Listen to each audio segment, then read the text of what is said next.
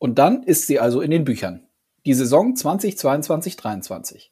Mit einem Meister aus München, der am Ende auch in den Playoffs und in der Finalserie gegen den ERC Ingolstadt eben einfach nicht zu bezwingen war.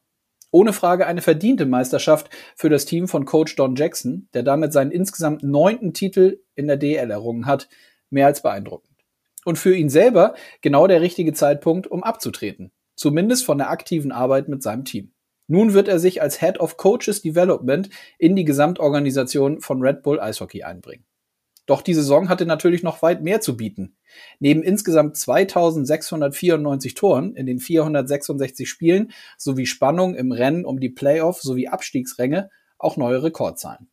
Knapp 25 Millionen TV-Zuschauer, davon alleine 23 Millionen bei unserem Partner Magenta Sport.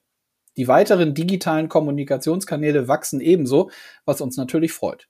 Und auch hier mit dieser sehr treuen Podcast-Community trägt jeder einzelne von euch dazu bei. Dafür ein großes Dankeschön von unserer Seite.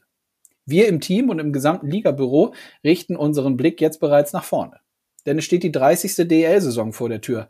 Es wird also eine Jubiläumssaison werden, in der es auch kommunikativ ein paar Highlights geben soll. Zuvor gehen die Blicke nach Finnland. Und zwar im doppelten Sinne. Denn das Team von Coach Harold Kreis möchte erfolgreiches Eishockey spielen im Wettkampf mit den besten Nationen. Zudem wird die Entscheidung bekannt gegeben, ob Deutschland die Eishockey-WM 2027 austragen darf. Ohne Frage wäre das ein toller Erfolg und ein kräftiger Schub, der ganz sicher nochmal vieles möglich machen kann, damit sich unsere Sportart weiterhin so positiv entwickelt. Eiskalt auf den Punkt lässt nicht komplett den Arbeitsstift fallen, aber wir geben uns einen etwas lockeren Erscheinungsrhythmus in der Pause. Also nicht wundern, wenn ihr jetzt nicht jede Woche eine neue Folge zu hören bekommt. An dieser Stelle möchte ich mich nochmal bei euch bedanken. Dafür, dass ihr immer so zahlreich zuhört, das wissen wir, das weiß ich zu schätzen. Eine neue Saison wartet also schon auf uns und bis dahin habt ihr Zeit, uns und mir euer Feedback zu geben. Was möchtet ihr mehr hören? Was fehlt in unserem Podcast?